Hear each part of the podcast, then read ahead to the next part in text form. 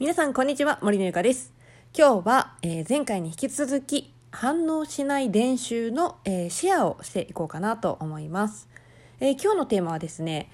どうすれば反応しない自分になれるのかっていう方法で、えー、と読んだ中であここいいなって思った考え方をシェアしていこうかなと思います。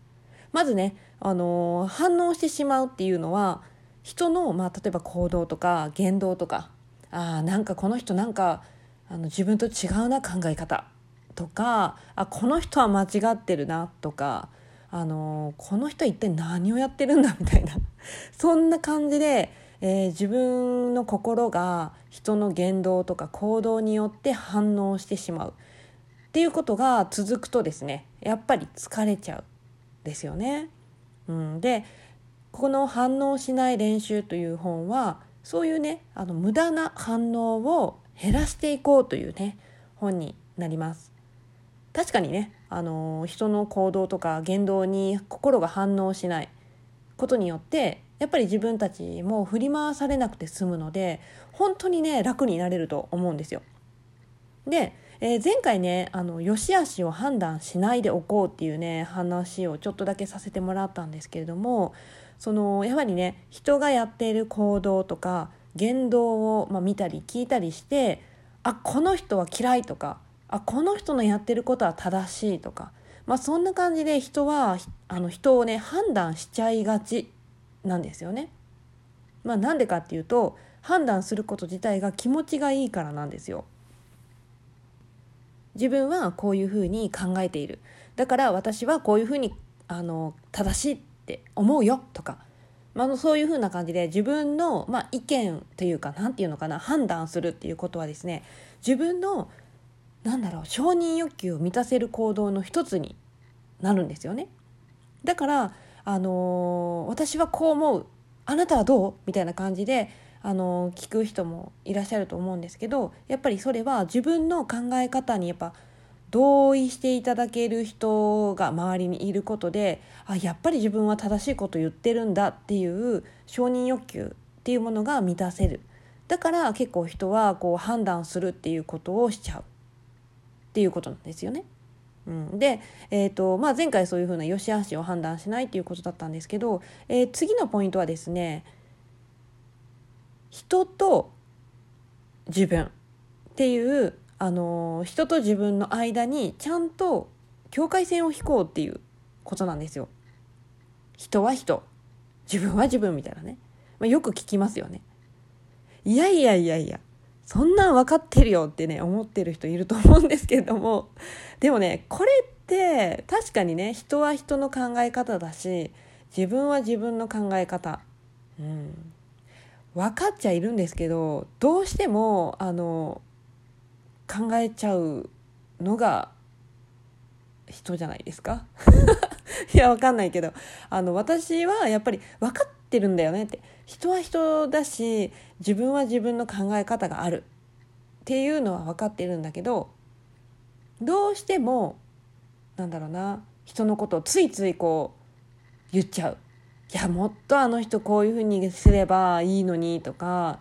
なんかあの人の考え方ってちょっとこうだよねとかやっぱついつい考えちゃうことないですか？どうですか？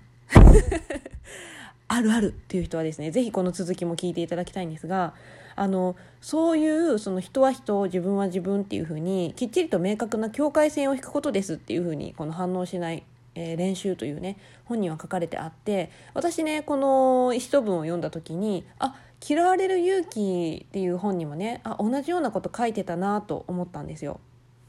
でその「嫌われる勇気」っていう本はですねそのアドラーの考え方をまとめている本なんですけどその、えー嫌われる勇気」の本の中にですね課題の分離っていうあの章があるんですよ課題の分離。これは、えー、とそのそもそもその問題は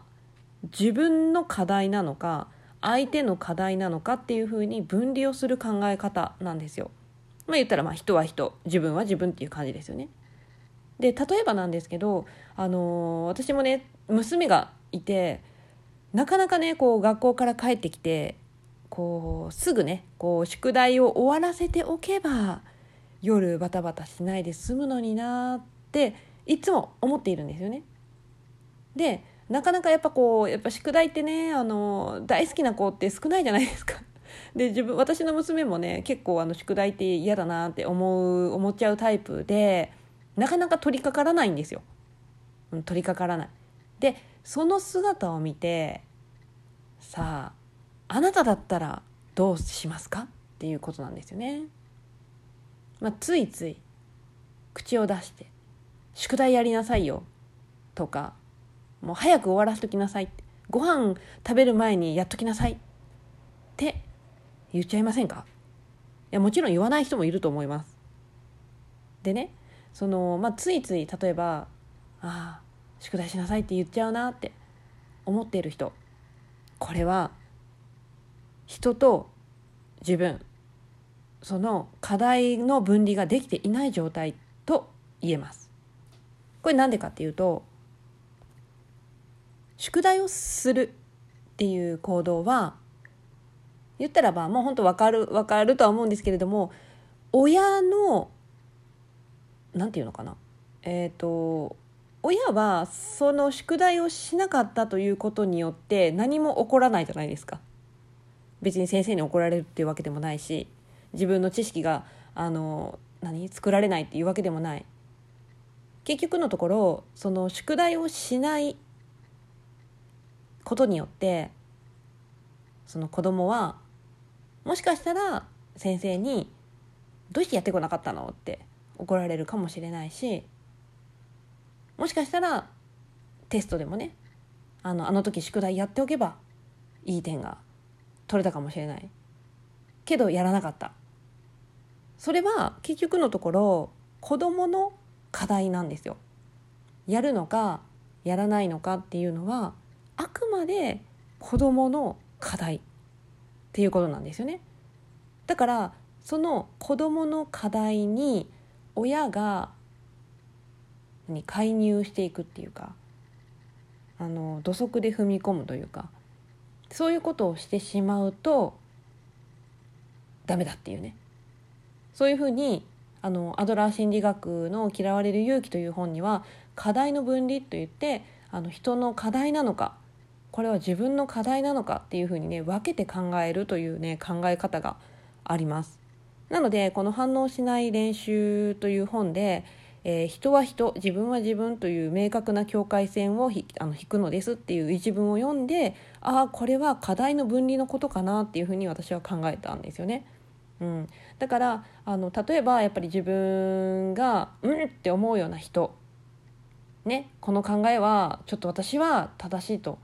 思わないあの人は間違っているって例えばねそういうふうに思うような心の反応をした時どうすればいいかっていうとまたもちろんねそれは人は人だし自分は自分って考えたらいいんですけれどもそれって自分の課題なんですか？それとも人のたあの課題なんですか？っていう感じで考えるっていうのも一つかなって思うんですよ。まあ、例えばそれをねあの自分がどうこう考えたところで自分には何の影響もないじゃないですか。だからそれはあくまで他人の課題なんですよ。だからもう課題のね課題課題の課題って、えー、他人の課題にわざわざ自分が首を突っ込むっていう行動はやめましょうっていうそういうことなんですよね。まあ、結局ねその勉強とかもねやるとかやらないとかっていうものもあの最終的には子供が決めちゃっていいと思うんですよね。でそのやらなかったことによる因果関係っていうか、まあ、あるじゃないですか。あの結局その先生に怒られるであったりとか、まあ、ちょっとテストの点が悪いとか、まあ、そういう結末っていうものはやっぱ最終的に引き受けるのっていうのは子どもたちであって親ではないのでやはりね、まあ、確かに子供にねあの怒られる先生に怒られるような悲しい思いをさせたくないとかテストでいい点を取らせてやろうという親心っていうのも分かるんですけれどもでもそれは逆に子どものためにはならないではないかなっていうことなのででしかもそれにこういちいちこう反応しているとやっぱ親も親でやっぱしんどいんですよね。うん、であのしんどいしかつその子供にねこうやっぱ子供の課題に土足でどんどん踏み込んでいくとやはり子供にとってもその何主体性が伸びないし自立心っていうものが芽生えない。これはすごく問題になってくるので是非ねあの反応人の行動とか言動に反応しないようにするためにも人は人自分は自分という明確な境界線を引く。で、えーと、何か問題とかが起こった時にこれは自分の課題なのかそれとも相手の課題なのかっていうことで課題の分離をする。っていうことが一つポイントかなっていうふうに思いました。ということで今日ちょっとね長くなったんですけど伝わりましたかね？はい。ということでね、まあ、また引き続きこの反応しない練習のアウトプットを兼ねて、えー何かねラジオでお伝えしていこうと思いますのでまたね次回も聞いていただけると嬉しいです。ということで今日の音声は以上になります。次回の音声でお会いしましょう。バイバイ。